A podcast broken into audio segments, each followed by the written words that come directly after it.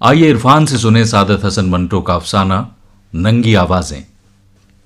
भोलू और गामा दो भाई थे, बहुत मेहनती। भोलू कलईगर था, सवेरे धौकनी सिर पर रखकर निकलता और दिन भर शहर की गलियों में भांडे कलई करा लो, भांडे कलई करा लो की आवाज़ें लगाता रहता। शाम को घर लौटता तो उसके तहमद की अंटी में तीन चार रुपए की चिल्लर ज़रूर होती। गामा खोमचा लगाता था। उसको भी दिन भर छाबड़ी सिर पर उठाए घूमना पड़ता था। तीन चार रुपए वो भी कमा लेता था। लेकिन उसे शराब की बुरी लत थी।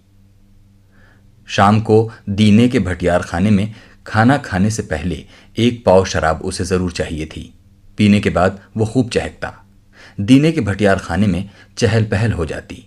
सबको मालूम था कि वो पीता है और उसी के सहारे जीता है। भोलू ने गामा को, जो उससे दो साल बड़ा था, बहुत समझाया कि देखो, ये शराब की लत बहुत बुरी है। शादीशुदा हो, बेकार में पैसा बर्बाद करते हो। यही जो तुम रोज एक पाव शराब पर खर्च करते हो, अगर बचा कर रखो तो भाभी ठाट से रहा करे। नंगी बुच्ची अच्छी लगती है तुम्हें, अपनी घरवाली? गामा ने इस कान से सुना और उस कान से उड़ा दिया। भोलू जब थक हार गया तो उसने कहना सुनना ही छोड़ दिया। दोनों शरणार्थी थे। एक बड़ी बिल्डिंग के साथ सर्वेंट क्वार्टर थे।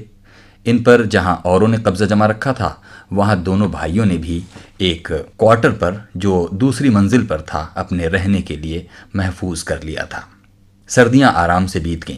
गर्मी आई तो गामा को बड़ी तकलीफ़ हुई। भोलू तो ऊपर छत पर खाट बिछाकर सो जाता था। गामा क्या करता? बीवी थी और ऊपर पर्दे का कोई बंदोबस्त नहीं था। अकेले गामा ही को यह तकलीफ़ नहीं थी। क्वार्टरों में जितने भी शादीशुदा लोग थे, सबका यही हाल था।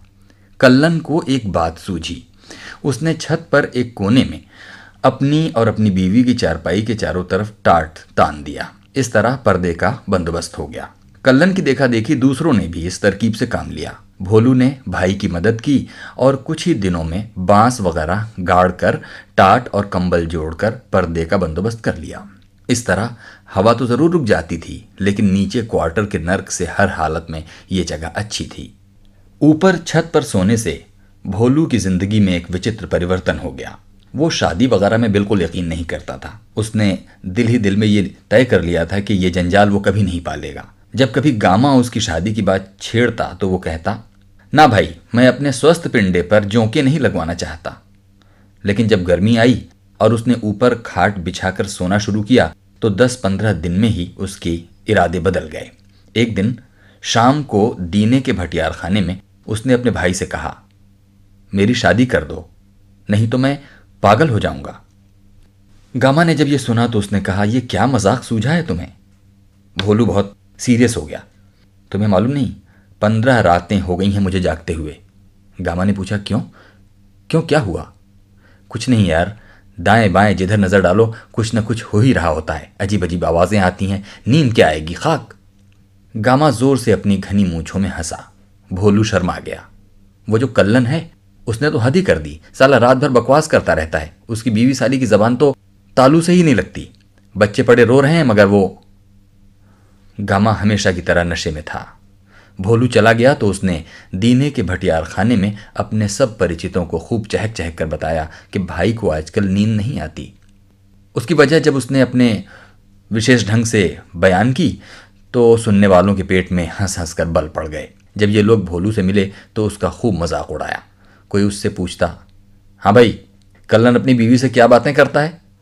कोई कहता, मियाँ मुफ़्त में आनंद लेते हो, सारी रात फ़िल्में देखते हो, सौ फ़ीसदी गाती बोलती। कुछ लोगों ने अश्लील मज़ाक किए। भोलू चिढ़ गया। गामा जब नशे की हालत में नहीं था तो उसने उससे कहा, तुमने तो यार मेरा मज़ाक ही बना दिया। देखो जो मैंने तुमसे कहा, वो झूठ नहीं है। मैं इंसान हूँ। खुदा की कसम, मुझे नींद नहीं आती। आज बीस दिन हो गए हैं मुझे जागते हुए। तुम मेरी शादी का इंतज़ाम कर दो, वरना खुदा की कसम, मेरा खाना खराब हो जाएगा। भाभी के पास मेरे पाँच सौ रुपये जमा हैं। जल्दी कर दो इंतज़ाम। गामा ने मूछ मरोड़ कर पहले कुछ सोचा, फिर कहा अच्छा हो जाएगा प्रबंध। तुम्हारी भाभी से आज ही बात करता हूँ और वो अपनी मिलने वालियों से पूछताछ करेगी। डेढ़ महीने के अंदर अंदर बात पक्की हो गई। समत कलईगर की लड़की आयशा गामा की बीवी को बहुत पसंद आई। खूबसूरत थी, घर का कामकाज जानती थी। वैसे समत भी शरीफ था, मोहल्ले वाले उसकी इज़्ज़त करते थे। भोलू तंदुरुस्त था और बहुत ही मेहनती भी। जून के कहीं बीच में शादी की तारीख तय हो गई। समद ने बहुत कहा कि वो इतनी गर्मी में लड़की नहीं ब्याहेगा, मगर भोलू ने जब ज़ोर दिया तो वो मान गया। शादी के चार दिन पहले भोलू ने अपनी दुल्हन के लिए ऊपर छत पर टाट के पर्दे का इंतज़ाम किया। बाँस बड़ी मजबूती से छत पर गाड़े, टाट खूब कसकर लगाया, चारपाइयों पर नए नए खेस बिछाए, नई सुराही मुंडेर पर रखी, शीशे का गिलास बाज़ार से खरीदा, सब काम उसने बड़े ही कायदे से किए। रात को जब वो टाट के पर्दे में घिरकर सोया तो उसे अजीब सा लगा। वो खुली हवा में सोने का आदि था। लेकिन अब उसे आदत डालनी थी और यही वजह थी कि शादी से चार दिन पहले ही उसने इस तरह सोना शुरू कर दिया था। पहली रात जब वो लेटा और उसने अपनी बीवी के बारे में सोचा तो वो पसीने से तरबतर हो गया। उसके कानों में वो आवाज़ें गूंजने लगीं जो उसे सोने नहीं देती थीं और उसके दिमाग में तरह तरह के व्याकुल कर देने वाले विचार उत्पन्न कर देती थीं। क्या वो भी ऐसी ही आवाज़ें निकालेगा? क्या आसपास के लोग ये आवाज़ें सुनेंगे? क्या वो भी उसी की तरह जाग जाग कर रातें काटेंगे। किसी ने अगर झाँक कर देख लिया तो क्या होगा? भोलू, पहले से भी कहीं ज़्यादा बेचैन हो गया। हर वक्त उसको यही बात सताती रहती थी कि टाट का पर्दा भी कोई पर्दा है? फिर चारों तरफ़ लोग बिखरे पड़े हैं। रात के सन्नाटे में हल्की सी कानाफूसी भी दूसरे कानों तक पहुँच जाती है। लोग कैसे ये नंगा जीवन व्यतीत करते हैं? एक छत है, इस चारपाई पर पत्नी लेटी है। उस चारपाई पर पति पड़ा है। सैकड़ों आँखें, सैकड़ों कान आसपास खुले हुए हैं। नज़र ना आने पर भी आदमी सब कुछ देख लेता है। हल्की सी आहट पूरा चित्र बनकर सामने आ जाती है। ये टाट का पर्दा क्या है? सूरज निकलता है तो उसकी रोशनी सारी चीज़ों को बेपर्दा कर देती है। वो सामने कल्लन अपनी बीवी की छातियाँ दबा रहा है। उस कोने में उसका भाई गामा लेटा है। उसका तहमत खुलकर एक तरफ़ पड़ा है। उधर ईदू हलवाई की कुंवारी बेटी शादा का पेट छिद्रे टाट से झाँक कर दिख रहा है। शादी का दिन आया तो भोलू का जी चाहा कि वो कहीं भाग जाए, मगर जाता कहाँ? अब तो वो जकड़ा जा चुका था। गायब हो जाता तो समझ ज़रूर आत्महत्या कर लेता। उसकी लड़की पर न जाने क्या बीतती। जो तूफ़ान मचता, वो अलग। अच्छा जो होता है, होने दो। मेरे साथी और भी तो हैं। धीरे धीरे आदत हो जाएगी मुझे भी। भोलू ने खुद को ढाड़स दी और नई नवेली दुल्हन की डोली घर ले आया। क्वार्टरों में चहल पहल हो गई। लोगों ने भोलू और गामा को खूब बधाइयाँ दी। भोलू के जो खास दोस्त थे, उन्होंने उसको छेड़ा और पहली रात के लिए कई कामयाब गुर बताए। भोलू खामोशी से सुनता रहा। उसकी भाभी ने ऊपर कोठे पर टाट के पर्दों के पीछे बिस्तर का इंतज़ाम कर दिया।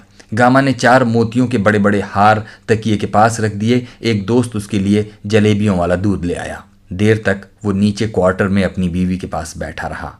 वो बेचारी शर्म की मारी, सर झुकाए, घूंघट काढ़े, सिमटी हुई थी, सख्त गर्मी थी। भोलू का नया कुर्ता उसके बदन से चिपका हुआ था। पंखा झल रहा था, मगर हवा जैसे बिल्कुल गायब ही हो गई थी। भोलू ने पहले सोचा था कि वो ऊपर कोठे पर नहीं जाएगा। नीचे क्वार्टर में ही रात काट देगा, मगर जब गर्मी हद से बढ़ गई तो वो उठा और दुल्हन से चलने को कहा। रात आधी से ज़्यादा गुजर चुकी थी। सब क्वार्टरों पर सन्नाटा छाया हुआ था। भोलू को इस बात का यकीन था कि सब सो रहे होंगे। कोई उसको नहीं देखेगा। चुपचाप वो दबे कदमों से अपने टाट के पर्दे के पीछे अपनी दुल्हन समेत दाखिल हो जाएगा और सुबह मुँह अंधेरे नीचे उतर आएगा। जब वो कोठे पर पहुँचा तो वहाँ बिल्कुल खामोशी थी। दुल्हन ने शर्माए हुए कदम उठाए तो पाजेब के चांदी के घुंघरू बजने लगे। भोलू ने एकदम महसूस किया कि चारों तरफ़ जो नींद बिखरी हुई थी चौंक कर जाग पड़ी है। चारपाइयों पर लोग करवटें बदलने लगे हैं। खांसने, खकारने की आवाज़ें इधर उधर उभरी। दबी दबी कानाफूसी इस तपी हुई फिजा में तैरने लगी। भोलू ने घबराकर अपनी पत्नी का हाथ पकड़ा और जल्दी से टाट की ओट में चला गया। दबी दबी हँसी की आवाज़ उसके कानों से टकराई। उसकी घबराहट और बढ़ गई। पत्नी से बात की तो पास ही खुसर पुसर शुरू हो गई। दूर कोने में जहाँ कल्लन की जगह थी, वहाँ चारपाई की चरण चू होने लगी। जब वो धीमी पड़ी तो गामा की लोहे की चारपाई बोलने लगी। ईदू हलवाई की कुंवारी लड़की शादा ने दो तीन बार उठकर पानी पिया। घड़े के साथ उसका गिलास टकराता तो एक छनाका सा पैदा होता। खैर कसाई के लड़के की चारपाई से बार बार माचिस जलाने की आवाज़ आती थी। भोलू अपनी दुल्हन से कोई बात न कर सका। उसे डर था कि आसपास के खुले हुए कान फ़ौरन उसकी बात निगल जाएँगे और सारी चारपाइयाँ चर चूं चर चूं करने लगेंगी। दम साधे वो खामोश लेटा रहा।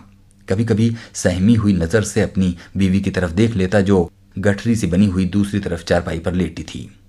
कुछ देर जागती रही और फिर सो गई। भोलू ने चाहा कि वो भी सो जाए, मगर उसको नींद ना आई।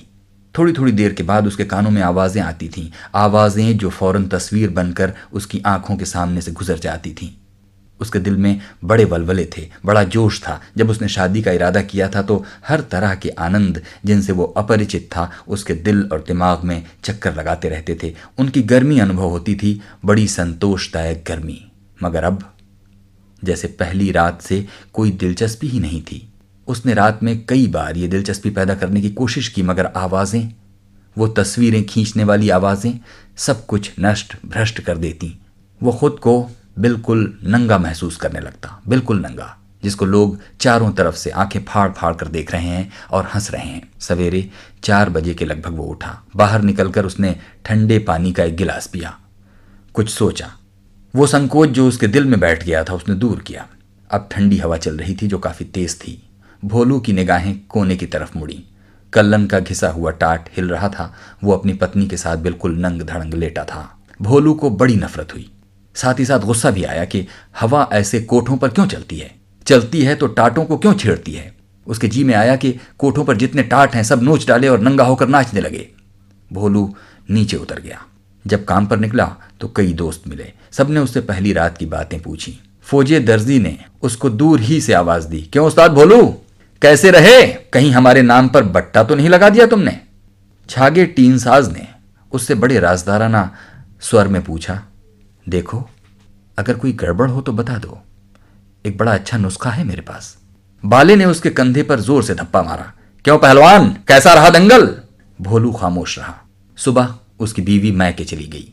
पाँच छह दिन के बाद वापस आई तो भोलू को फिर उसी मुश्किल का सामना करना पड़ा। कोठे पर सोने वाले जैसे उसकी बीवी का इंतज़ार कर रहे थे।